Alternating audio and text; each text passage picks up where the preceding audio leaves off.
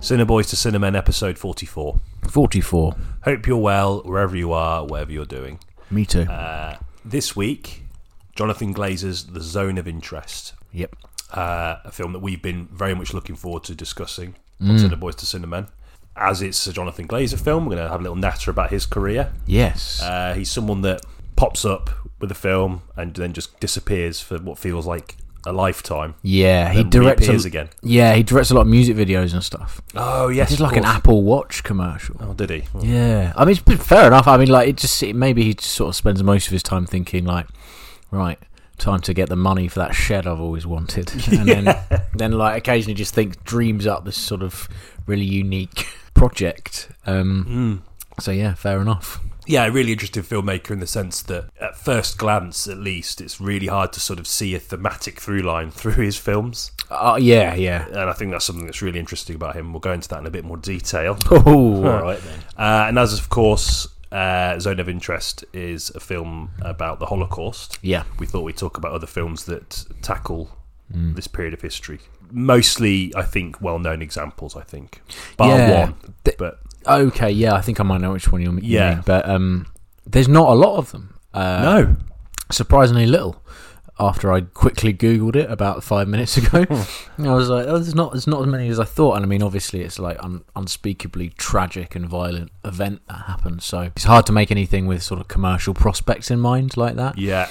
So that might be why. No, it's interesting you say that about the commercial viability of of the film because on the lead up to the film and having sort of many conversations with different people about it, quite a number of people have said that doesn't sound like my kind of film. Right? Yeah. Okay. Yeah. And whilst I obviously think that people that say that it doesn't mean they're not considerate about that period of history or think about Yeah. that period of history, but I think it's important these films exist for that reason because, Mm. as we've said in the Napoleon episode, that you know.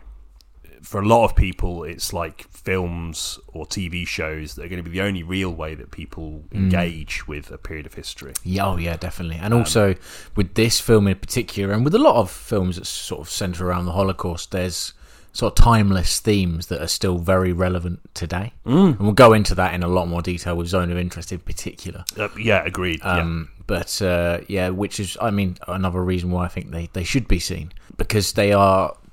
It's not like going to a museum. It's there's something in there which you can you can kind of learn from, you know, Mm. based on your- your own sort of behaviour and how you kind of interact with the world. I think so. Yeah. Yeah, agreed. Shall we start on Jonathan Glazer after Ah. after after the, the the little the little jingle? yeah, Cool. which what which I'll play right now. questing the cinematic void. Jonathan Glazer, then Yes. alluded to in the intro, a filmmaker that it's hard to pin him down in terms of thematic through lines, even sort of stylistic. He's not Tony Scott, is he? He's No. It's not like r- instantly recognisable when you're watching one of his films.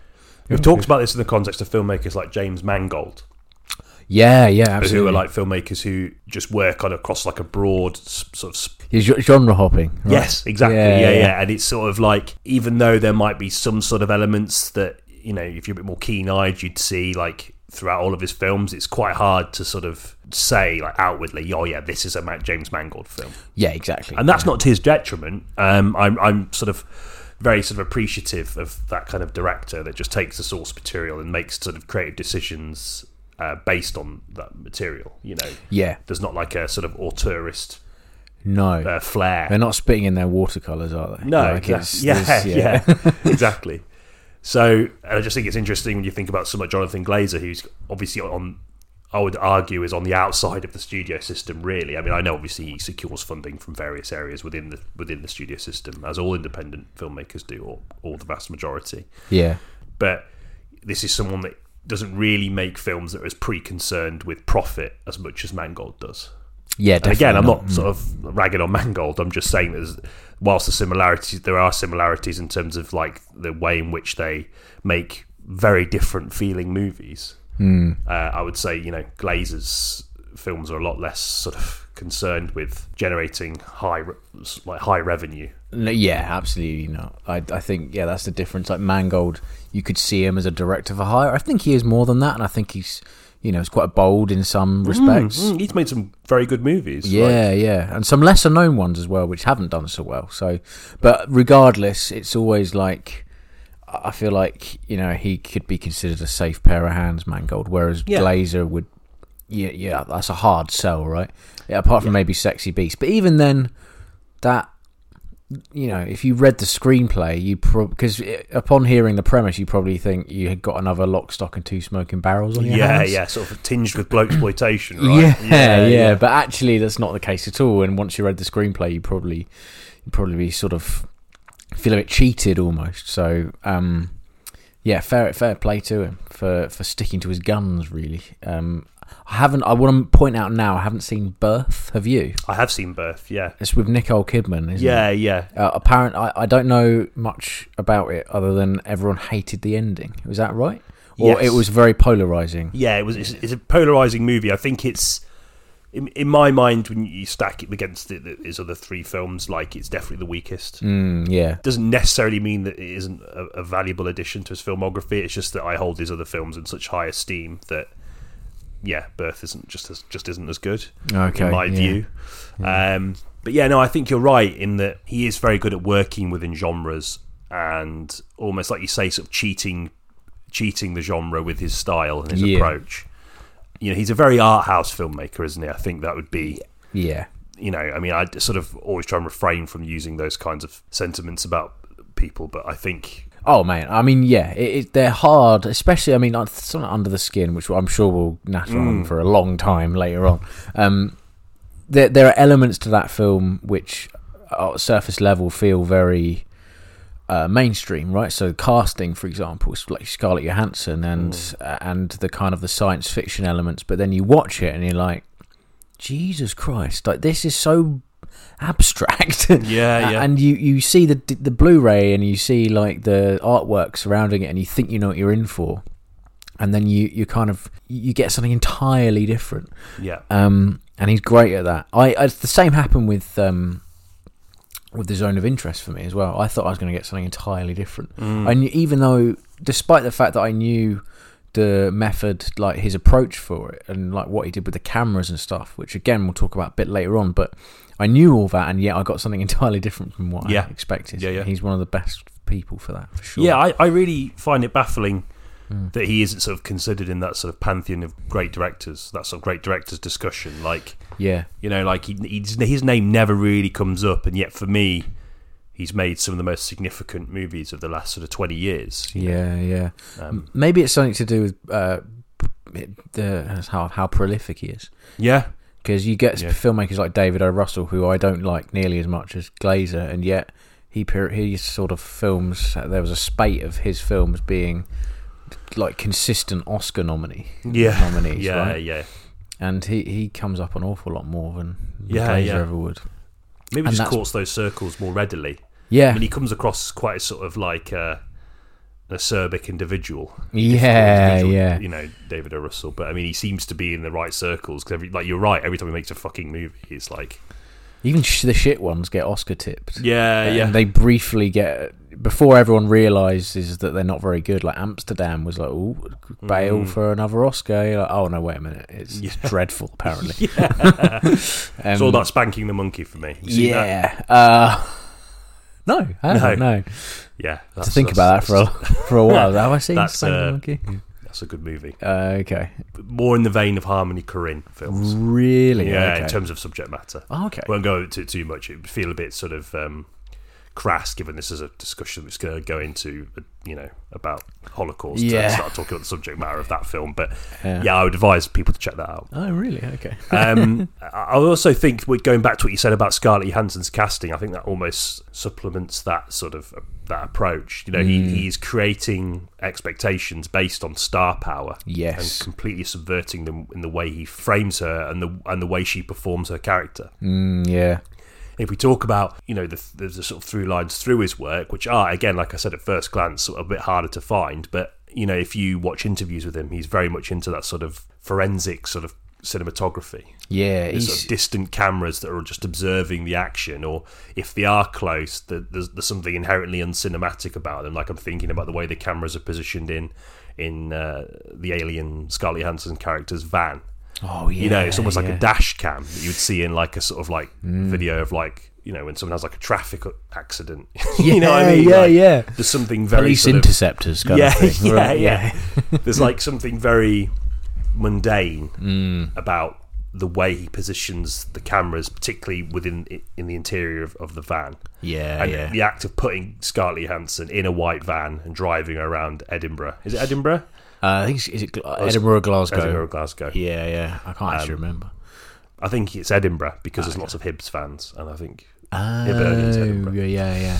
footy knowledge. um, but you know, there's just something about that that immediately is completely in line with the film's themes about this otherworldly being examining humanity from a distance. Yeah, yeah. You know, the fact that you've got this superstar, A-lister, sex symbol, you know, driving round in a white van Yeah.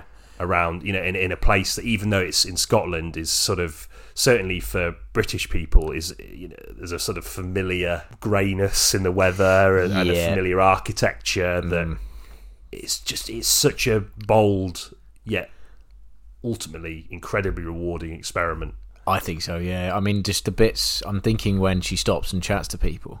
yeah yeah yeah I, I don't know how they got away with that because she was a like astronomically famous. Yeah. I, he, I think he's relying on people's kind of initial goodwill. When someone approaches you and asks you a question on the street, the first thing you think isn't, "Do I know? You know, like are thi- is this person famous?" You, you're kind of baffled by their immediate presence, aren't Yeah, you? yeah, yeah. And you kind of really quickly have to fumble around in your thoughts, like especially if they're asking for directions or stuff yeah yeah directions or, and things like that. And so he's relying on tho- that behaviour to Yeah, get yeah. like that, these really natural reactions from people, despite the fact he's cast Johansson in the in the lead. Um, and her kind of, I mean, she dyed her hair black in the film, so that might mask her identity a little bit, but more she she's not in heavy makeup or anything. She's No. she's just kind of glammed up a little bit and is yeah it's almost like there is like a sexualization of her but it's I think it's through the prism of like every day it's not like yeah you know, someone like Scarlett Johansson, it's like you know, like many sort of sex symbols, they're sort of doomed to be put on this pedestal, Mm, yeah um, and they're almost like aliens. you know, Yes, these sort of yeah. higher beings that, are like you know, that, that no one is worthy of. You know, and- yeah and- yeah. but the way that Glazer and uh, obviously the sort of costume and makeup departments almost ground her beauty, not not completely because her beauty is really important to her character. 'cause Mm. it's her beauty that entices the men that Yes, she then and uses also is ultimately for, what for I meat. yeah, that's right. Yeah, it's also ul- ultimately what I de- like. Kind of she, it become like sort of feels human through her beauty. Yeah, Isn't it? That scene yeah. where she's looking in the mirror, and she's just like transfixed by her own reflection. Yeah, yeah, um, and that's the kind of moment when you kind of think. Because although ultimately this is on a rewatch that I kind of thought this was the theme because you don't necessarily know she's an alien until right at the end. Uh, spoiler, no.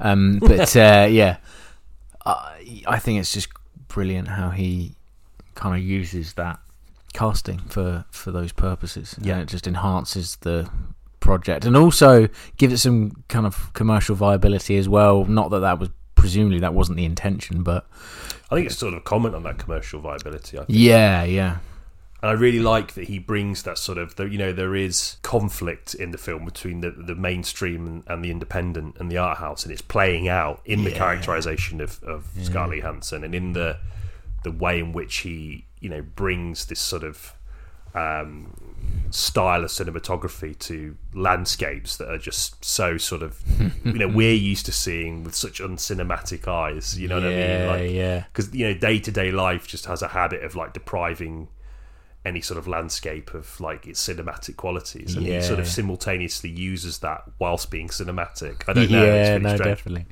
I think the film gets more cinematic as she starts to feel more human. Yeah, I That's agree. what I think. Like, Yeah, yeah. Because it ends in a quite a beautiful forest when it's Yeah. snowing, doesn't it? And she, as she's driving out of into the sort of um, The locks, the right? Oh, locks, yeah, like it's beautiful, beautiful yeah. shot. But the bits in Edinburgh, I agree, they're like urban, gritty dash cams It's- sort I of mean, thing. There's even like mention of it in the script. Oh yeah, Yeah. You've, you've read it, haven't yeah, you? I, I read it yeah. periodically. I just think, I mean, I, I think it's pretty obvious that I, I adore the movie. I think it's really a really significant work and one of the great works of like the last twenty years for me. I just, it, Yeah, you know, and I went in expecting so, like not little, like not so little by any stretch, but I didn't expect to be bowled over as much as I was was by it. yeah, yeah. But yeah, I just I just love it. I think it's I don't know. I just think it's a really really special film. Um, and I Yeah. think for those reasons we've just mentioned about the sort of the way in which he he's playing almost playing out this sort of like cultural not battle Mm. because although it probably does feel like a battle for him and many filmmakers who try and like push the envelope and try and secure funding for projects that don't have like superheroes in it must be really difficult like Yeah, yeah. especially at the moment where everyone's super guarded about losing any money Yeah, man. um, so it probably does feel like a battle, but it, it, it it's never it's not sort of overt. Um, it's very it's tucked away behind like a really sort of powerful, quite simple story about an, an alien becoming captivated and subsequently desiring to be human, yeah, man. captivated by humanity and then wanting to be human. Sorry, Mm. yeah, There's some great, s- great moments in it where she's sort of preying on men, and uh, he's she's managed very easily to sort of entice them in, into her sort of web. And I don't know if it's meant to be her spaceship, but it's like a dark room that's like- Yeah. and uh, there's about a foot of water. yeah. It's like a thick, like black, sort of Yeah. viscous oil, oil like. Yeah, and he uh, and, and th- these men are following her through this kind of increasingly deep chasm of, s swampy darkness, and uh, the way that I, there's like a cut in it where this kind of this bloke basically implodes, and it's only his skin left Oh yeah, and then there's a sound effect which he, he uses it th this kind of weird sound design trick throughout a lot of his films including zone of interest where it's kind of it's not music it's just like a knock it's like a, a knock on a drum yeah, yeah, and uh, it's so ho- like disturbing yeah, yeah. um so and it, it's almost like a, a grandfather clock is slowed down Mm, and it's so effective in kind of making you really quite uncomfortable Yeah, yeah.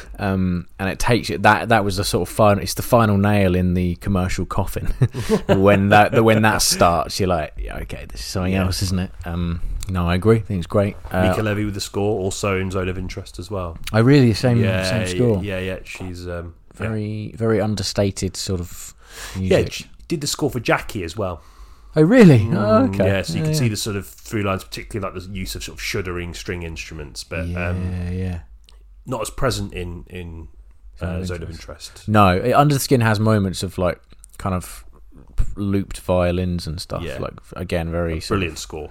Yeah, really interesting. Yeah. Oh man, I, I, yeah, just I know it's sort of almost a staple of this podcast to recommend any film we're talking about, but it's, if you haven't seen it, it's really you'll be really surprised and rewarded. Um, yeah, it's just a great, great experience. It's Only like ninety minutes as well. Yeah, it's lean. Yeah, yeah, yeah. which is good. It's a Um, lean beast. doesn't yeah says what it needs to say. But it's interesting that we talk about that idea of expectation, and if you think about it in the context of Sexy Beast, Mm. you Hmm. know, you know, talking about bloke exploitation and you said lock stock, you know, there's a real, you know, this idea that films that precede the release of a movie, all it has to do is sort of touch these Yeah. films, at least in terms of like, uh, you know, genre, Mm. and albeit through like the actor that's playing the lead role, like you think of Ray Winston, you think of films like Scum, Yeah, yeah, Right. yeah, so there's like an expectation that that that film is almost going to continue this sort of grand overarching narrative in his career, which is just a sort of like ebb it out playing these kinds of characters. yeah. No, And I love that Glazer, you know, picked him for that and just did something so much more interesting with it. Yeah, man. I, it's been a while, but I saw it at university actually. Uh, I rented it out on the you know the library had Oh, yeah, yeah, films and it would they'd be kind of unmarked, like uh, just sort of Times New Roman. It just said "Sexy Beast" on it. Um, yeah, I, that was the first and I think only time I've watched it actually. Yeah, I I, I haven't seen it for about five or six years. Oh, okay, yeah, But yeah, it's, it's a brilliant, brilliant film. Obviously Ben Kingsley as well. Superb. yeah. He's the performance that's, that kind of gets singled out, Yeah. but Ray Winstow's terrific in it as well. yeah, he's really Um, good in it. Yeah. and it's just surprising how kind of enthralling the plot becomes, and it's not like a sort of Slayer in Marbella sort of thing. no, no, no. um, it's very, very much quite quite sad in, uh, in places, and like often really funny as well. It's almost a comment on that sort of Slayer and Marbella. Yeah, sort of thing, yeah. I think we, we've sort of talked about that in the context of blaxploitation, exploitation, but it, you know the idea of those films is to sort of strip away uh, complexity in Yeah. favor of sort of placating this sort of bizarre sort of power fantasy that a lot of men, English men in this context, have. yeah, yeah, And I think Sexy Beast is really good at sort of subverting that. mm, yeah. Um, yeah, good film. No, yeah, and uh, I haven't seen Birth. I know, I know that it's b- about someone, a woman whose husband passes away, and then her child reveals themselves to be their husband Yeah. reincarnated. Right? Yeah, yeah, yeah. yeah, it's it's uh, I, I haven't again. It's something I haven't watched for a very long time, but yeah, it's it's not my favourite of his. I've I heard did- it's experienced a bit of a resurgence in recent years. People sort of critically reevaluating it. that seems to happen with a lot of filmmakers' work, like um, like with Michael Mann and um, Black Hat. Oh yeah, yeah, Because of Ferrari, I think people go back into the director's works and they go, "Oh, actually," yeah. which I really like. I, I haven't actually seen Black Hat, but um, I have, but can barely remember it. Uh, and I bought it recently as a result because I thought I fucking love Michael Mann, Hmm. and I really love the idea of rediscovering a movie in a, in a different through a different lens. uh, yeah, yeah, okay. Um, so yeah, but I like that when that happens, and maybe I need to do that with Birth as well. One because I can barely remember it. This is you know this is going to make the po- this uh, part of the podcast scintillating to listen to. You know. um, but also because I, I, yeah, again, I love that process of rediscovering movies in a different way, and Hmm. it does make you realise the sort of worth of rewatching movies. because I Yeah, can be yeah. quite bad for that. I can just be like I. You know, I've watched it now. It's done for at least a year or two. I need Hmm, yeah. to keep watching more films yeah. but when you rewatch them you almost you know you become more intimate with them and you understand them more and you can remember Mm. little details Yeah, Um, if you've maybe explored some of the director's other work since, and you go back and revisit it, like that happened with me with Fincher recently in Girl with Dragon Tattoo. I was like, oh, Oh, no, yeah. that's incredible, yeah. And I, I, ex- I've mentioned that already, and I probably can't stop banging on about it now. but um, yeah, it's that kind of same idea of sort of once you're in tune with their method, then you you can go back and rediscover and, and find something something else that you've missed. yeah Yeah. it's a very cold movie i remember thinking Birth. Okay, I Yeah. remember the poster. Look, is shit. It's like a shit poster, uh, very much of its time. yeah Um, it's the same poster as the one that's on the front cover of the dvd yeah, it's it's like a kind of floating head of Nicole Kidman at the top, looking kind of off into the distance, and then a house underneath. oh yeah Like, it- it That seems- really- yeah, it's familiar yeah It really looks like s- a, ver- a forgettable mid two thousands kind of supernatural thriller Mm. that nobody went to see. It doesn't. uh, The the marketing p- just didn't help. I think maybe if they had, had considered that a bit more. Also, something weirdly off-putting about Nicole Kidman's hair in it. I don't know why. her hair. It, she's just short, Short hair. and all hair, that. I, yeah. d- I don't know. It doesn't suit her. I think she Oh, looks much better with long hair. take that Maybe I'm wrong though. early to mid 2000s nicole kidman yeah. Such a stupid Such a right. catty put I down. know, yeah, yeah. I felt quite bad now. Sorry, Nicole, uh, who presumably is listening. every week it's a different we rag on a different celebrity and then say oh they're probably listening yeah, yeah. Oh god, I'm yeah. no i love it Keep it in. Yeah, keep it in. There's a cinematic detachment, I should say, Hmm. in his films that I think is something that you can notice. Oh, yeah, yeah. Um, But it's something in that detachment. I, you know, as we said, the forensic Hmm. use of the you know, forensic cinematography, should I say, uh, Yeah, and yeah. the way it sort of just analyzes. You know, it almost feels like it's being watched by like a panel of like sociologists or something, Mm-hmm, as opposed to an audience yeah, yeah. and there's something about that experience as a viewer and i think it almost allows you know more freedom from the performance perspective because it's not sort of the ca- Yeah. you know there's not as much tied up in like blocking you know Yeah. it's almost like you're just you know you're just gonna act, you know act normal and Mm. Yeah, it- you know and and it it's used in zone of interest i mean so much of the footage was taken from cameras that were just sort of mounted at various points of this house and they Mm. were just doing like day-to-day stuff yeah, and it's yeah. about their interactions and I it don't does know. make it. It is unique. It does make it very kind of like yeah, you're observing the day to day existence of someone, and that's true of Under the Skin as well to an Yeah. extent.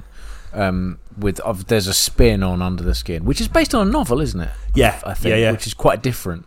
It's a lot more overtly science fiction, I think. Yes, I do actually. Weirdly enough, uh, I have it. My nan gave it to me because I Oh, think my okay. granddad read it years ago, Yeah, quite a yeah. long time ago. Yeah, and she, I remember her saying it was quite different to the to the film. I think the film strips a lot of the sort of sci-fi mythology back, and Yeah, which yeah. which works the film's Oh, I think so. Yeah. advantage because it's you know it's not about the sort of looming sort of sci-fi narrative. You know the Yeah. fact you know it's about this singular tale of humanity Mm, yeah, yeah. um, and it, that makes you know it makes way more sense to relegate all that science fiction stuff, which you can find in any other science fiction movie or indeed the book if you're that interested. You know, I think uh, the book, uh, if I remember correctly, because I've read about it a little bit. I haven't read it, but I've read about it. Is that there's a lot more about the harvesting aspect of it, okay, and it's about like kind of using men as literal meat. yeah, because human meat's a delicacy, right? To this- to Yeah. this alien civilization. That's it, yeah. Um, but I just think it's great that what he saw in that book wasn't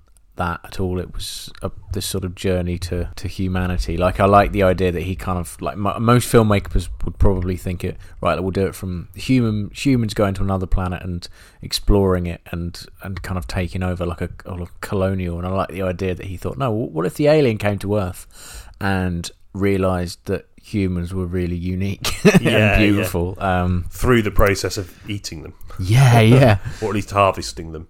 and uh, and the way he shoots it, like he's going back to what you were saying about the forensic nature of his sort of cinematography. It's just just lends itself so well to the themes. Mm. Um, and I know this is the, a technique he's began to explore a lot more since birth, but pretty much right.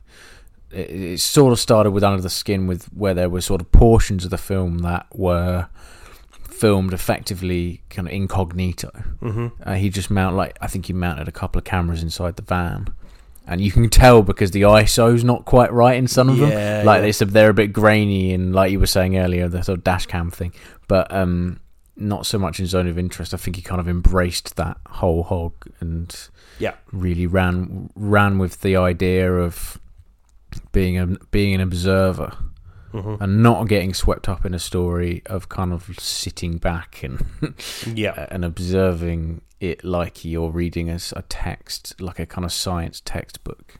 yeah. The, I think as a viewer, your relationship to his films, it's not like I said, it's not like you're not being swept up by the narrative or Mm. cinematic conventions or anything like that. You're you're sort of just observing, Yeah, yeah, and I think there's something as a viewer that sort of changes your. It sort of makes you sort of uncomfortable, Yeah. Uncomfortable because obviously you're not. You know, I don't. Well, certainly from my perspective, I don't feel like I'm qualified enough to observe anybody. oh yeah, yeah, But also, like it's almost sort of strangely discomforting yeah, yeah, in a definitely. way again that lends itself to the to the themes of both films really well. Uh, the, I want to point out as well. that We're probably painting quite a grim picture if you haven't seen any of his most recent work. They're really watchable. Like, yeah, and again, Sexy Beast is funny. Like it's yeah, a funny yeah, movie. yeah. They're just intensely watchable. They're like very engaging. They're not art house in the sense that you're going to be watching like a Swan peel a potato for six hours. Yeah, yeah, or a light bulb swinging back and forth with like some kind of someone's yeah, you know that Yeah. kind of thing.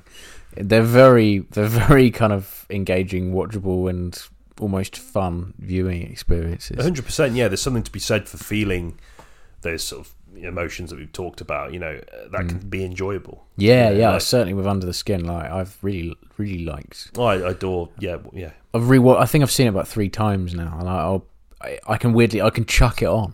you know what I mean? yeah, yeah. Which is a strange thing to say. It Given is, that, yeah. you Oh, know, chuck it on, go on, yeah. what the Give that film another is. go. Yeah. I mean, less. I don't know if that just because of the themes. I don't think that would be quite the same with Zone of Interest. Like, I think that's a little bit less. No, no. I think I think you're right. I think given even though the film is, i i you know it's an incredibly important film, um, I think you're definitely right in saying that it's not a film that you can just chuck on. No, maybe not. It's not meant to be either. I don't No, think. no, no. I think to, for Glazer to have done that to the film would have done the history a disservice. Oh Right. yeah, that would have been unusual. Uh, Yeah. yeah. I think he's yeah he's real rad- really radical in some respects, but not in the sense that it's going to be un- like a slog. No, Uh, and I was kind of expecting that with Zone of Interest, and I thought I really hope I really hoped that uh, I didn't have the, my expectations weren't too high, and they weren't. Like luckily, it was yeah, it blew me kind of blew me away in a lot of respects. my expectations were quite high because I love him, and I, I think after Under the Skin, I was like, "Whew," you know, uh, not that I doubted him, for, well, not that I, you Yeah. know, would for any reason doubt anyone really in the in the realm of filmmaking as someone that just sits on his ass and just talks about it into a cheap microphone, but. You know, I just think um, you know I was I was I was really pumped for the film on the basis that it was him Yeah, yeah, obviously the thematic stuff you're sort of very aware that you're going to go into this kind of experience and it you know it's going to you know it's going to be an experience that's going to weigh on you for a long time yeah. It, Um, did, it stayed with me for sure. and that's you know the the sort of holocaust films that are the most sort of celebrated for conveying the sort of feelings of, of the time they, they all do that Yeah, and that's yeah. what they should do Mm. Oh yeah, let's sort of have a little chat about some of those films then um yeah. Okay. i would wager that the most famous is schindler's list right Yeah, yeah, yeah, completely. Yeah, I've only seen it once. Obviously, I mean, I, d- I think it'd be quite quite difficult to sort of watch it more than once. It's very. I remember it being very long and very. Obviously, Spielberg being Jewish, it felt very personal. I think probably his most personal of of all of his filmography, Mm. and a real departure from what he because when was it? Because He, he, made did. Jurassic Park in the same year. yeah, that's right. Yeah, yeah. So so ridiculously different. yeah, yeah. I and mean, yet they're both they both remain very popular and very kind of uh, almost must sees, right? Yeah. For for different, very different reasons. Like one being kind of groundbreaking visual effects wise, and the other being like a really it is almost the Holocaust film, right? I'd, I'd say. Like if you, I, I would say it's the most famous. yeah, yeah, uh, yeah, definitely. Like if you, I if can't you think of kind a film that's sort of like about that period of history that is sort of discussed by so many different people. You know, like Yeah. And I just mean in, not not in terms of like faith, but I just mean like in terms of people that watch movies and people that sort of their Mm. their relationship with film is a lot more sort of casual. You know, yeah, like, yeah, It's a film that definitely you know that breaks through that. yeah, yeah, completely. in a way that Spielberg does. Spielberg does have this uncanny ability with his films to touch a broader audience. Mm, yeah, I think that's partly down to his name and partly down to the way he's just so good at like making movies that just ha- have broad, broad appeal without um, not not always but without but in this instance certainly is the case without sort of sacrificing the thematic impact Yeah, oh, d- definitely. I think so. Uh, which is unusual because my memory of watching the film is it's quite sprawling. Like it, it, it does focus on Schindler and kind of his story, but it it shi- sort of drifts between characters. Obviously, you've got like um, Rafe Fiennes' character as well, and he's then the thing. That, he's the thing that the thing. He's the person that sticks out most for me when I think about that movie. Oh really? Yeah, his Yeah. performance is like horrendous, but horrendously good.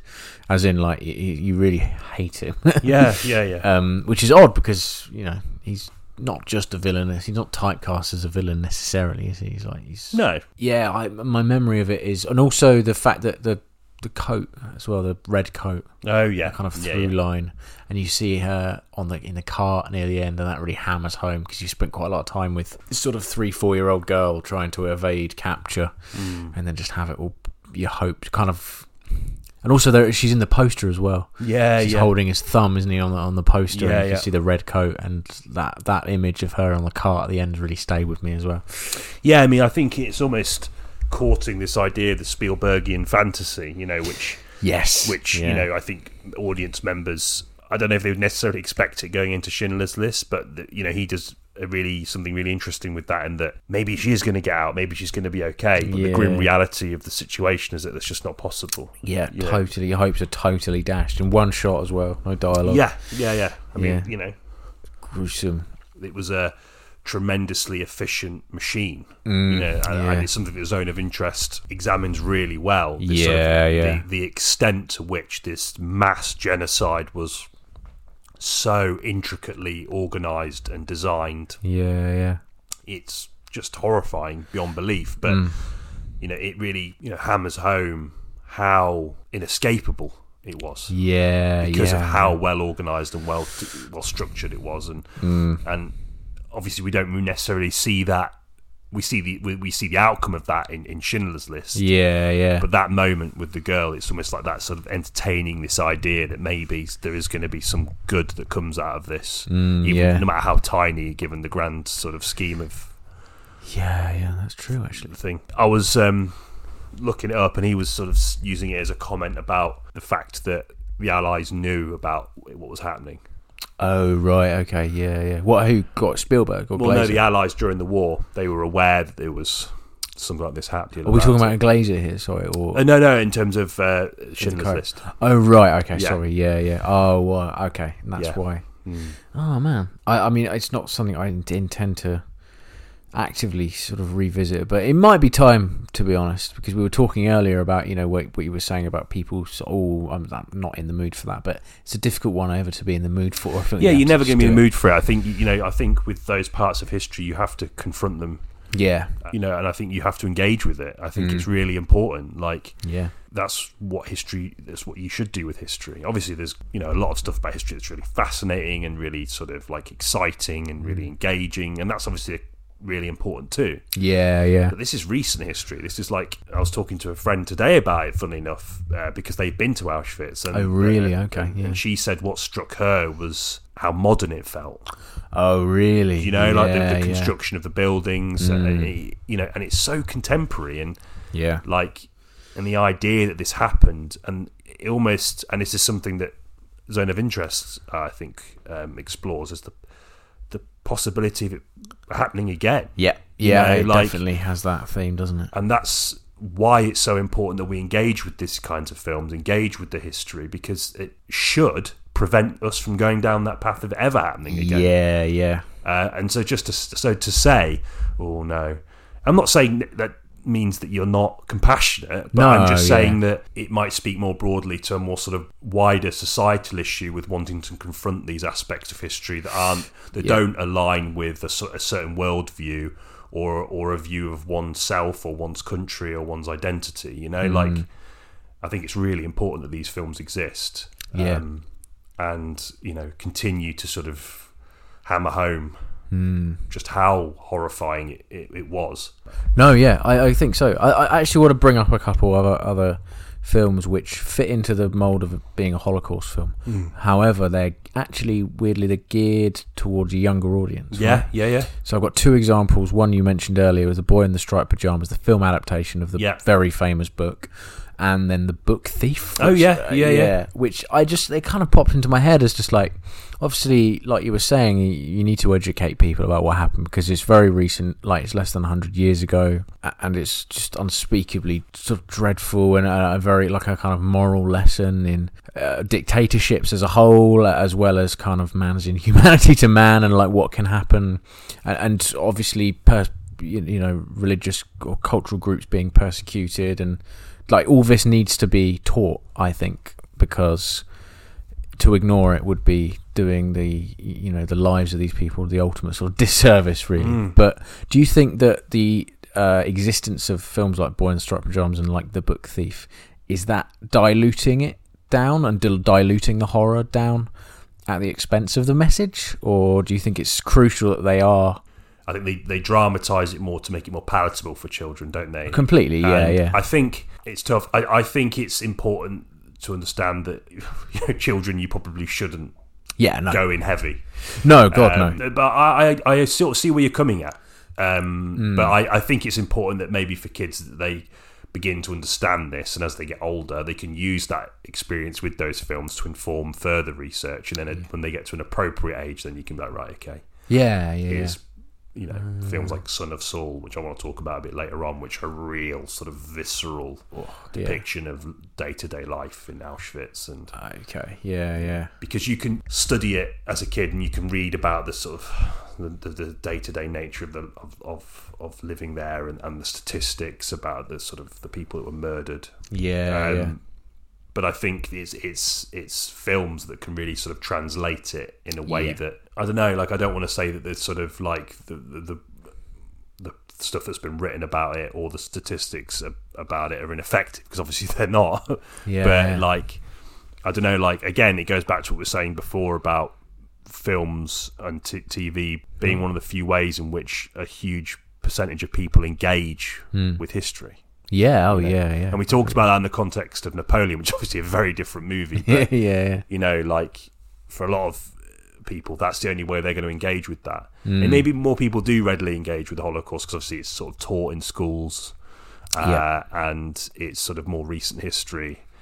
Um, Yeah, It was quite a crucial part of World War Two syllabus, I suppose. Yeah, yeah. But no, I, I see what you're saying though. Like, I think, I guess there are certain subjects that you know shouldn't be sugarcoated, regardless. Yeah, this is what my thought thought process was was just like obviously the way they're kind of they're advertised as like young adult novels, right? Yeah. the same kind of vein anyway, and it's odd to me that the subject matter can be so unrelentingly bleak, Yeah, and yet it's sort of they receive the same marketing treatment as a film like uh, I don't know Divergent or something. It's just yeah, odd to yeah, me. yeah. I see where you're coming. Actually, in that context, I can understand. It's just but then I very think about something. This is going a bit off piece, but I think about some like horrible histories. odd. oh yeah, yeah, yeah, Like they were so formative for me. Like, being- Yeah, getting yeah. into history and understanding it and using humor. Obviously, you know that would be very disrespectful to do that in this context, but the way that, that, that they did- they sort of communicate those periods of history. Mm, yeah, And, yeah. Mm. and they do communicate horrible periods of history as well. It's not just like you know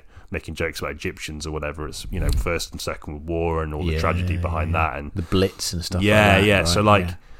you know, it, it can be like a sort of like I said, like a stepping stone to, to you know to being ready to sort of in, engage with Yeah. material that's a little bit more unflinching. Yeah, but I yeah. do agree with you that the way that they're marketed throws up some It's odd, isn't it? It's just odd to me. There's some it's like- potentially sort of morally grey. Yeah, no, I it's agree. a I never bad thought of it that smell. way. It's just Yeah. a bad smell. Yeah, But I agree. I'm not saying that you know these films shouldn't exist. They absolutely should. And like, th- I quite, en- I didn't mind the boy in the striped pajamas anyway. I was far too old for it, but Hmm.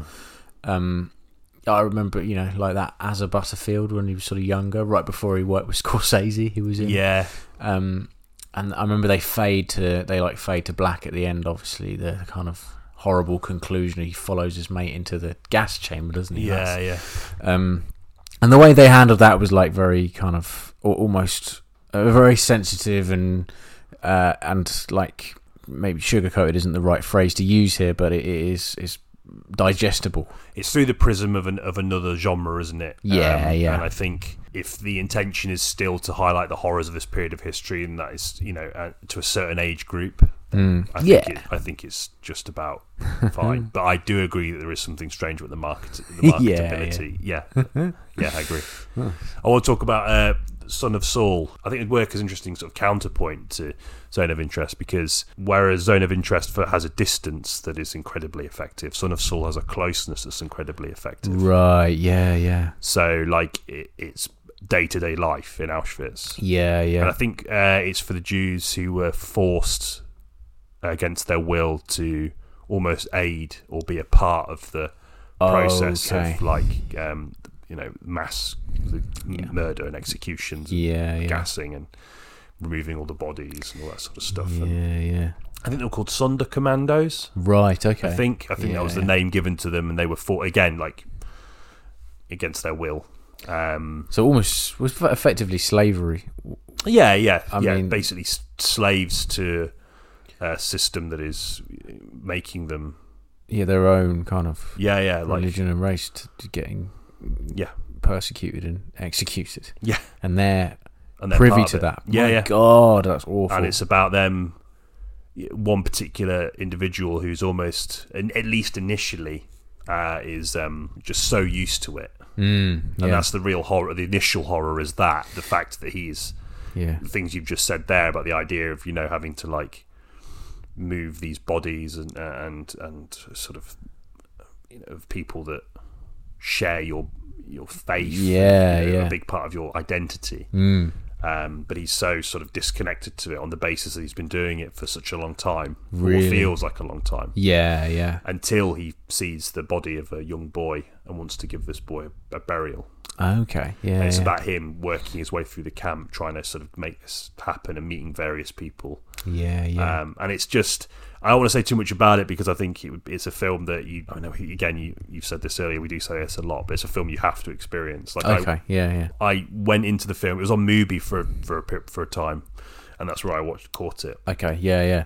And I just was completely struck by the sort of closeness to the whole period of history. It just is Okay, yeah. absolutely all consuming. It's a really really grueling experience. When was it made? I think 2015. I want to say. Oh, because it's reasonably recent then. Yeah, So it must have. I I was thinking if it was made in like uh, like the seventies or something, there's you'd be right to maybe assume that the people who made it might have had a, almost f- a first-hand experience Mm. of of the, the kind of the atrocities in that happened in the Second World War. But 2015, it must have been like heavily researched, or or maybe based on accounts of either relatives or just people su- survivors or anyone. I just think, think it's interesting yeah, it is. it's It's- so so personal and yet it was made so long Yeah. so much time yeah, later. yeah. It's it, it's clearly the product of extensive research, and yeah you know, I think there's something about just the way, again, in the same way that Zone of Interest does this too, about the sort of day to day running. But Yeah. again, Son of Saul is is intimate. It's intimate with the sort of practice of mass genocide. You know, right and- yeah yeah the way people just walk you know he's the cameras he's so close to him as he's sort of navigating all these people just just working but no, it's the closest to routine that is that is most terrifying you know it's it- it's in that it's in just the main characters he walks around has his interactions with people and it's almost like he's bothering them he's bothering them out of their routine yeah and obviously everyone's aware that this is a fucking like nightmare. This is like hell. You know, Yeah. this is you know human the human race has created hell, and it is Yeah. places like Auschwitz and Dachau and these these concentration camps. But yeah it's almost become again like the main character, so sort of all all consuming that.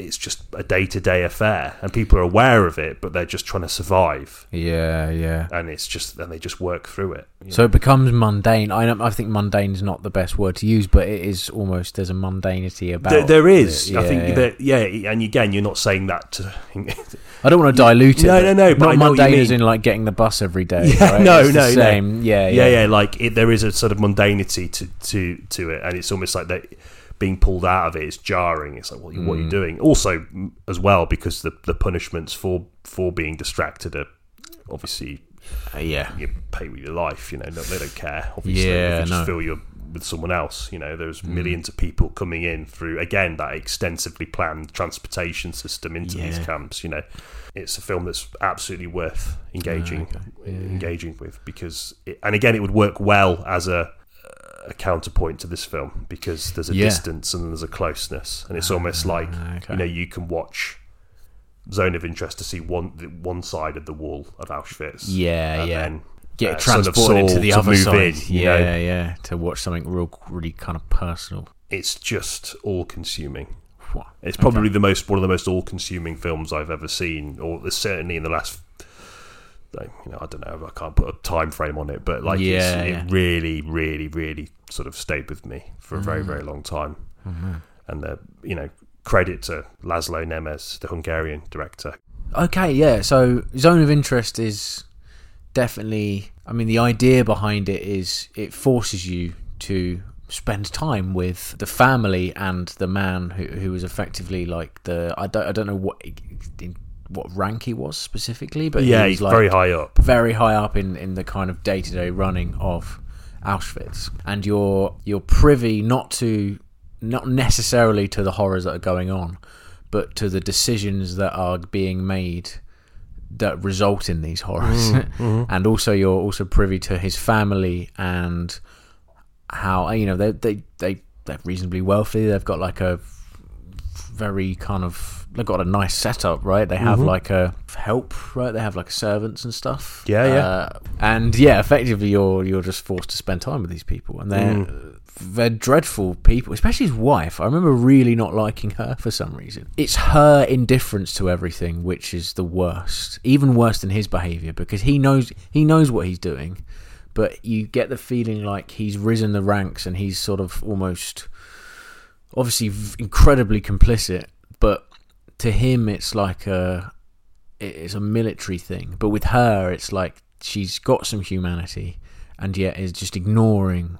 And she, she's kind of actively encouraging this guy's career f- and kind of pushing it forward. And there's a bit with her mum when her mum comes to say, stay, and she leaves after a night, doesn't she? Because she can hear the. There's a lot of sound design in this, which is just like really hard to listen to Yeah. because it's the effectively it's the screams. Right? Yeah, Glazer calls it the other film. Yes, that's Yeah, right. yeah. Yeah, yeah. The sound design. Yeah. I mean, just the, the whole thing is like a study on uh, culpability, right? And and where does the buck stop? Basically, like if you want to kind of put it into modern terminology, that's kind of how Yeah. how it's presented. I think what's interesting about it is that in the other films we've discussed, you know, if you think about Ralph Fiennes' character in, in Schindler's List, or indeed the interactions that the lead character has with the guards at the camp or the SS in Son of Saul, they're obviously framed quite rightly. Their their, their behaviour and their attitudes as pure evil. The Yeah, embodiment- villainous, villainous, right? the, Yeah, embody yeah. Of, the embodiment of pure evil. Yeah, Whereas Zone of Interest certainly has that, but in focusing more on their life outside of the camp, on the periphery of the camp, it almost, I, I don't want to say humanizes, but it brings you closer to the human behaviors and the uh, and the sense of humanity that we all feel in ourselves yeah, yeah. and it brings you closer to what we were talking about before about this idea that how terrifying an idea it is that this can happen again Yeah, yeah, yeah. and all that needs to happen is the sort of right i guess the right sort of foundational socio-political and economic situation to befall a civilization or society for these things to become palatable to a Yeah. entire population Yeah. It, and the, yeah. the, the mother of the family is a particularly interesting example because she's obviously someone that's risen from nothing to something, and she, she- that rise has happened. That mercurial rise has happened because Hmm. she happens to be married to someone that is very good at their job, yep. but their job happens to be mass slaughter. Yeah. but he's very good at it. Yeah, he's- and he's been he's- recognised for it, and he is being rewarded Yeah. you know his service sorry is being rewarded on the basis that he's given this sort of lavish these lavish surroundings obviously Auschwitz is next door which is a, you know which is framed Yeah. that juxtaposition is deliberate ob- by Glazer obviously Yeah. I mean, uh, historical as well. yeah yeah, yeah. Completely. Like there's, there's photos of this family. I mean, it's just insane, you know. th- And it and that, like you said, it speaks to the idea of complicity, complicity more deeply in the sense that everyone in that house knows what's happening, yeah, yeah. uh, but they have allowed the day to day mundanity and banality of life Mm. to take over so much that you know they don't need earmuffs. You know No, they don't yeah. need to. You know they don't need anything to ignore what's happening. Yeah, they, they don't are need to completely ruminate on happy it. to Yeah. ignore it on Yeah. the basis that they what they're getting from it outweighs any sort of concerns about you know the ethical implications, which Yeah. obviously you know you don't need to ruminate on for too long. No, yeah. but yeah. they they don't need to, and it, and that's what what's so terrifying is that Yeah. their basic human needs are being met, and that's all they care about. Yep. Uh, or not, not even basic human needs. Their basic human needs are being met, and and then some. Hmm. Yeah, you know, Uh, they're yeah. living in luxury Pretty much, yeah. and and that speaks to that idea about complicity like all you need is the right sort of circumstances to create this sort of animosity Hmm. or to make this animosity more palatable to a population you don't just rely on things like struggle yeah. or fear but you can rely on aspiration Hmm. Yeah. and that can turn get people to do unspeakable things Yeah, completely. Yeah, yeah. And it, and it it forces you to like relate in some sense to these the the these characters because they're going through such like things that are kind of inherent in everyone's lives right? Yeah. like climbing a career ladder or i mean at least in the western world anyway like cl- climbing yeah climbing a career ladder raising a family aspirations Provide- yeah. dreams providing for your family. Yeah. G- getting upset when your significant other needs to move. Yeah. It's like it's weird. Like if you strip away the Holocaust aspect of this film, there's still a film there, and it's a film about a family yeah getting like you know with the, with the threat of getting uprooted. Yeah. and that's an intensely relatable thing for a lot of people. So it's just mental that there's all these screams going on in the background, and there's a particularly striking moment when the river that they kind of frequently play in and fish in fills with Mm. Hmm. ash and bones, and the way that the uh, his is it is it Rudolph? Yeah. Yeah, Rudolph kind of reacts to that, and he kind of gets snapped out of his sort of dreamlike lifestyle and has to kind of pull his children out of this cloud of ash that's enveloping them. But how quickly he he reverts back to in, instead of th- that being a kind of in, in any conventional film that'll be a kind of point where the the character's morals are, start to get questioned but in this all he does is he kind of chastises his colleagues Yeah, he's more, he's Yeah. more concerned with the malpractice that is let, yeah, that is Yeah, yeah. disturbing his sort of um, uh, domestic bliss, you Yeah, know, yeah. or this slice of like natural equilibrium that he's managed to cultivate Yeah. amongst the horror, you know. Ah, it's mental man There's something so domestic about Yeah. it, and it, it, it sort of pairs with the, the the way in which they like they talk about the furnaces that they're going to construct. oh yeah These they radical new furnaces that that can sort of cyclical one yeah, yeah that burn geez. constantly, which of course is just used to burn bodies. yeah They're yeah talking about it like it's like some kind of like salesman trying to sell you like a kitchen appliance. Yeah, you know, there's something yeah, yeah. so, and that's it's just so fucking chilling. Mm. And I want to, but I want to go back onto your point what you were saying earlier about that closeness that you're forced to feel, yeah yeah and that is. Again, we talk about this film being a hard sell. Yeah. I think that's what makes it a harder sell Mm, yeah people don't want to be able to establish a human connection with pe- with someone or or a group of people that have done something horrendous. yeah yeah yeah You know, we see this process of dehumanization conducted by the news media about certain individuals that have done terrible things. The Mm. Yeah, idea yeah. of them being human is obscene. yeah yeah yeah And the first thing they do is deprive them of, deprive them of that humanity. Yep. In in the pursuit of, you know, not just selling newspapers, but but of making whatever happens to them justifiable in the eyes of the law, Yeah, or the yeah. vitriol that they've managed to stir up within the general population is justifiable on the basis of what they've done yeah yeah and the idea of humanizing those kinds of people, the people like in the case of zone of interest, you know, um, Rudolph and Hedwig right yeah, yeah, li- live like a sort of bizarrely happy life, Hmm. um, profiteering off slaughter. yeah Um, the idea of humanizing that is is is so bold, you know. And again, it speaks to what we were talking about before about you know about how human it, it, c- it can be. Yeah, the yeah. idea of sort of demonizing a, a, the other, be that a different ethnicity or or faith, it just brings it incredibly close yeah uh, and that's the most chilling thing I think um, about the about the whole movie. I thought, Yeah, it's crazy how easy it can be. Sort of the themes can be transplanted to current events, right? Mm-hmm. Uh, I don't want to mention anything specifically because I'm sure if someone listened to this in a three or four years' time, that that those current events will will have changed, and yet the film's themes would still be relevant. Yeah, I think, yeah. I think it's gonna be really timeless, and um, that's a horrible. It's a horrible feeling, like and uh, uh, that it, it kind of there's a bit at the end where it um we kind of skip to the, the present day right Yeah. where it- all of a sudden it's about five minutes of hoovering right and yeah, they're basically cleaning Auschwitz ready for visitors for the visitors following day. Yeah, yeah yeah um and that that was kind of that what sort of hammered those themes home as well as that him being unable to be sick as Yeah, it's well. almost as if he's looked into the future and seeing only judgment, yeah yeah and it's this idea that if only we could have the clarity of the future, mm, yeah that would probably influence a lot of the decisions that are made in the present. You know, Yeah, Because it's- yeah. You know, it's you know when you just see so much of the vitriol whipped up about the other in our in our contemporary, in, in well in the present. Yeah, you know, yeah. These people are so sure of themselves. They're so sure of their anger. They're so sure of their disgust and their beliefs. But I wonder if they could see like into the future. I'm, I'm hopeful that Yeah. there'd be a future of people going, "What the fuck? You, what, what was that about?" You know. yeah. We're so different now. Yeah, how- yeah. There's no way that can ever happen, happen Yeah. again. These people are monsters. All right, that's sort of. That's, But the fact that it is there's potential for it to happen again suggests that maybe that would be a sort of starry-eyed view of things. Mm, yeah, yeah, You know? exactly. Um, Yeah.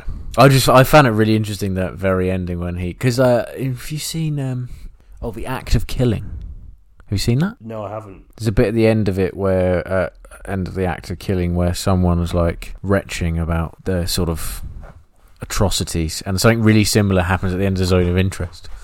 but he can't. I like the fact that he can't actually sort of vomit is like all the worse. I, I don't know. I don't know why that struck that kind of stuck with me. The fact that he just like i i there's there's there's like a very human thing happening there, with, but the the the kind of actual act isn't happening. I don't know. Maybe there could just be something else there. Yeah. it's almost like performative. Yeah, yeah, that's what I thought. Mm. I thought it was like it became very theatrical at the end, where he's just going like, "Oh, I won't do the noise because Yeah, yeah. you don't want to." In case you never heard retching, Ben. Yeah, yeah, yeah. Allow me to demonstrate, but um, no, yeah, real, just generally really powerful and very unique, and the way it was shot's great as well. Like, Mm. uh, we've talked about the way it was shot. Effectively, it was. I think the idea was to not have any crew. Like they were, they were sort of. Oh, yeah, to Over the enhance wall. the sort of day to day feel. Yeah, yeah, 'Cause a crew exactly. obviously will. It's the same sort of thing when we talk about, like, um, I say, I safely talk about as if we have, but you know, the birth of reality television, Big Brother. Had there been a crew there, Oh yeah, that- ruined. It would have ruined it. People- right? people would have been more self-aware. But if you put the camera and just leave it, people are aware of the cameras. But as time goes on, the cameras become as normal as the furniture. Yeah, exactly. Yeah, yeah. And this is why I mean the performances are, are just like excellent. And the reason why is because you can tell that there's no the Yeah. cameras rarely move. That's one kind There's of no very dynamic. uncomfortable Yeah, thing. the cameras are s- yeah very static. Yeah, yeah, and obviously that's sort of part of the parcel with the way it was shot. Yeah, there's something like very naturalistic about the performances, and that's absolutely as a result of the way it was shot. Like Mm-hmm. Yeah. I do find it quite odd sometimes because in theory acting should be so easy. It's just do what you do already, like live. but but of course, as soon as you're being observed. There's a there's a self consciousness which is Yeah. incredibly difficult to break, and I think that has been successfully sort of broken. You could probably, I reckon, there's the, they rehearsed with the cameras in there as well, like you say. So the cameras become part of the furniture. Um, Yeah. Yeah, yeah. I wouldn't be surprised if that's that's true. I don't know though. I'll look it up later. Um, It's just it, it heightens that sort of the the way in which we're observing it. There's just a few moments like everything. Like there's just that bit where one of the older sons is like having like a romantic Oh, moment with, a, with another girl. It's probably presumably like you know the daughter of another sort of high ranking Nazi officer. yeah, yeah, It's like this sort of bizarrely kind of, sort of like sweet, probably quite formative moment for these two children. yeah, yeah. But it's like happening in a house which backs onto Auschwitz. I and it's know, like man, yeah. it's sort of like equally otherworldly yet fucking human in Yeah, equal measure yeah. like it's just peppered with moments like that of course you've Yeah. got the more overt moments of like the family like gatherings and you know, Yeah, you know, Uh, yeah. Rudolph showing himself to be a relatively dedicated father Mm, you know but it's the little moments for me that really sort of crystallized the sort of sort of deeply unsettling nature of the film yeah, it's it's again we talk about it it's not just humanizing through a closeness to ideas like aspirations dreams hopes family etc it's just the little details Mm. yeah, there's yeah. little sort of memories you know s- Yeah. through memory you know like we, we can all attest to having you know memories like that Yeah. in our lives and the idea they would unfold in places like that That's just crazy. It's isn't it? just- Yeah. there are moments of kind of genuine humanity in it, but they're they're like they're quashed quite quickly. Like there- there's a, the apples thing, right? We're going Right, yeah. briefly back to the apples. Is there's a girl who is hiding apples for the prisoners to find whilst they kind of work. I think they're like working towards cultivating something. Aren't i think they? they're Or- ex- are they expanding the camp maybe yeah, yeah. And then there's like a bit of throwaway dialogue at the end, which just says like, "Oh, they." Um, one of them was like, s- there was a fight that got broken out over one of the apples, and they were both shot. Hmm. And I was like, so any kind of human, genuine kind of like more overtly relatable humanity is quickly sort of quashed, isn't it? Yeah, um, that's Hmm. Well, what I took from the apples. Yeah, I and mean, it goes back to what we're saying about Schindler's List, isn't it? It's again this sort Yeah, of yeah. idea that the faintest ray of hope yeah, is just sort of like cla- like drowned out by the just the trem- you know the, the incredibly well organized nature of it. I mean, there's that scene when they're all meeting in that town just outside Berlin, Oh, and they're talking yeah, about what yeah. they're going to be doing, and it's like some kind of fucking board meeting for a sales company. or something, yeah, you it know? is, yeah, yeah. and it, the, the way in which it is normalized to get to that point where it feels like that you know Mm, yeah. it's normalized to the point where families can live a relatively happy happy life on the border of it you know Yeah. that's the, the horror of it the horror is the normalcy in which these things are conducted, in which these things happen. Yeah, yeah. And I'm, you know, I'm sure there were many people in in Germany that were staunchly opposed to it, but out of again fear and all that sort of thing quashes that, and people Yeah, just yeah. fall in line. Mm, yeah. And it, it, regardless of what you feel internally about it, if everyone is feeling that way, then it, it will create a sense of normalcy Yeah, yeah. and a, and, a, and even like a sort of apathy towards it. you Mm, know, yeah, in certain yeah. cases. Completely. Um, yeah, that that's what really struck me about it. okay. Yeah. uh, And the sound design again is, I think we said this earlier. The Glazer sort of coined it as the, the other film. yeah, yeah. You know, that's that's what's going on. You know, that in Son of Saul. That's Yeah. why I think this film would be an interesting. Yeah, right. Okay. Um, but it, it works so well not to go into it. it does, doesn't it? It's just there's like a echo to it Yeah, which signifies to you that it's far away enough that it's not going to disrupt any you know, it's not going to be like there's going to be like an explosion or anything. You know it's far away and that's what's even worse cuz it's like but you are you can't help but listen out as well cuz you kind of don't want to miss any of it just in case there's like something something that like is quite key yeah, to th- what's going to happen. And there isn't, but like, yeah, there's there's moments of silence that are punctuated by effectively screams and burning, which is just a Yeah. and all made it all the more worse that there's the scene earlier where they're talking about the furnaces, and then you start to hear them, and it like it's just yeah, yeah. But having said, I mean, it's not a film which is difficult to get through in that respect. It's very like I don't want to say watchable, but it kind of like similar to Under the Skin, is it's like There's a to get through. distance that makes it more engaging. Yeah, yeah, Yeah, that's yeah. a bit of an oxymoron, but No, no, no. Yeah, agreed. And like the yeah, the camera work helps with that. Like it's always still, and you're always observing. And I mean, what little plot there is is is quite zippy.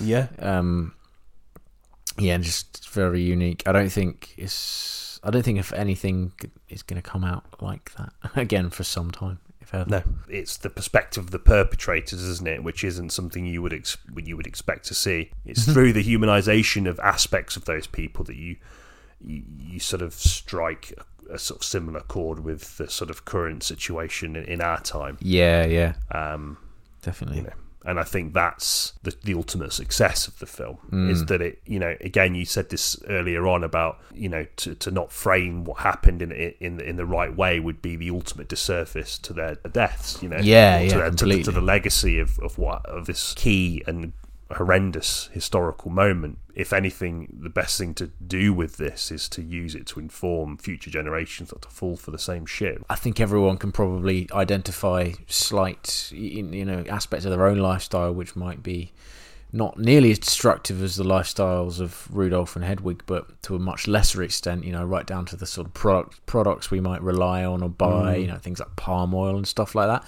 All of the themes themes of the film are transplantable to that. Yeah, that's Uh, just human culpability in general, right? And Yeah. and to, to be more careful about that kind of thing, I think is a you know is ultimately a very good Yeah. message. So like I do genuinely think Glazer's reaching for something good Yeah. to come out of the release of this. Yeah, no, I Um, agree. Yeah, yeah. yeah.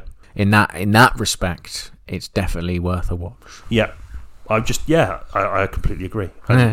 Not only it's in, the film is not only valuable as a sort of an exploration of a period of history, it's a mediation on, on our time in Yeah, a way yeah. that isn't just about the potential for the history repeating itself, but also into other avenues such as consumerism, which I've Yeah. not considered, but that's an interesting point Mm. to be picked up perhaps another time. Yes, absolutely. Indeed, outro. Outro. Questing the cinematic void. There we have it then. Oh, I've passed the torch. oh my god. It's- yeah. Please go and see the film. Yeah, definitely. Hard, it's hard, hard to talk about. I think it's difficult to. So obviously, a lot of these pod, the podcast is meant to be quite a joyous affair, but it is quite difficult. I think it's crucial to talk about it, but like hard to word because you don't want to say the wrong word. You know what I Yeah, mean? yeah, yeah, yeah. Yeah, no, you, you you must see it because it's. I think yeah, I think it's gonna stand the test of time. This one. I'd be interested to see how it stacks up in the awards season. Yeah, I mean it's I been mean, uh, nominated, hasn't it? Mm. Yeah, and I just think, again, I sort of don't really give a shit about award season, but I'm just interested to see how this film, because this is a film, you know, I'm interested to see how this particular Yeah. award season handles this movie. Yeah, same actually. Yeah, especially given the competition. Oh mate, you Um, got Bar- Barbie and Oppenheimer. Yeah. uh, which have both been nominated as I well. guess you could sort of s- con- could consider Oppenheimer in a vague sense a sort of comparative equal compared to the other films they're up against. Yeah, yeah, in terms definitely. of it being like a recounting of a historical moment, although. Nolan's film is def- definitely more mainstream oh mate, yeah, in, without its, a in doubt. its construction. Uh, I think I think this has been uh, put forward for best international feature Okay. as well because it was a co-production. I think it was Polish. Yeah, okay. 'Cause And- it was shot on location, wasn't it? Yeah, it was. Yeah, Yeah, yeah. yeah. I think it, it deserves. pr- I mean, having not seen all of the nomination nominees, but um, probably does deserve Best Picture as opposed to Best International Feature. Would be good if it got recognition, but I feel like that might be a little bit of a oh, we've got to give it something kind of thing. Yeah, kind of yeah. like Scorsese winning for The Departed. Yeah, You know what yeah, I mean? yeah, it's yeah. like it's sort of just a, th- a a recognition, but only because of of the difficult subject matter. yeah, We'll see. We'll see Yeah, what yeah. happens. indeed. Next week, The Iron Claw, Yes, I uh, am wrestling biopic Mm, of yeah. sorts. Uh, I've already seen it. yeah, yeah. Saw it in a uh, a, a press screening. Okay. Oh, Cineboys. No, we weren't invited. For that. no, I uh, was gonna say I had no idea. I- yeah, sorry. Oh, oh God. did, you, did you wear both press passes? I did. Yeah, yeah. Just managed to get, sort of get a f- free ticket through Alex. That's Cheers, Alex. crazy, man. Yeah, yeah. yeah. He just he's so good at just doing finding deals and stuff. He's a very useful person to have around. Okay. Yeah, yeah. That's not the only reason I keep him around. Uh, I love him deeply, but Yeah. that is, it's definitely a little, a little added bonus. Yeah, uh, so I didn't really, I couldn't. I mean, it was dark in there, but I couldn't quite. I don't think many people in there were press. Right. I think it was okay. all people like us that just got a free ticket. Yeah. But anyway, I digress. Um, no uh, worries. Mm. as it's a, d- uh, a wrestling film, but we'll talk about other wrestling movies. A Okay. limited pool, Yep. um, but there are some there to chat about, and of course, wrestling more broadly because it's such a bizarre and curious phenomena. And I think the Iron Claw does quite a good job of interrogating aspects of that. And uh, you know, as someone that as a child was obsessed with wrestling, okay. Yeah. yeah. uh, it was interesting to see that play out. I've, uh, I can only think of two: fighting with my family and uh, the wrestler. Uh, yeah. I, I was going to ask if the Scorpion King counts, but I don't think it does, does No, it? Nacho Libre. Yeah, yeah, that's true. That's yeah, another yeah. one. Yeah, it's hard. I have to really sit and think about this because, like, I, s- uh, yeah, I don't think there's many. Guest, Yes. uh, I have floated it out to uh, dear Lee Markham, uh, regular guest big, from big episodes wrestling such as- fan as well. Yes, I'm personally not as nearly as much as you two, so I will probably be my capacity on this podcast will be very much learning from you, Oh. if that's all right. learning about wrestling. yeah, yeah, yeah, yeah, no, I, I, it is weird. Like, I, I do sort of have like a real fondness for it. I mean, obviously, a lot of it's based in nostalgia.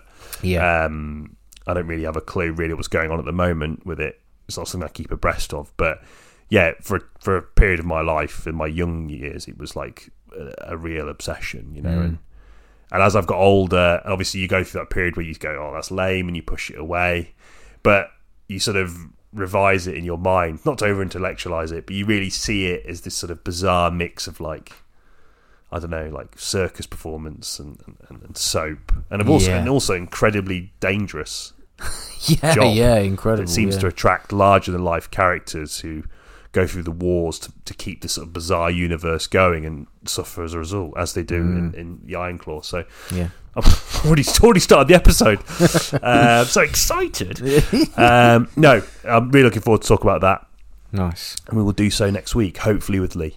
Okay, perfect. Sounds Nice. good. In the meantime, thank you for listening to this episode. Yeah, thank you. Your support means a great deal. Mm. We'll catch you in the next one. See you in the next one. Cheers. Bye.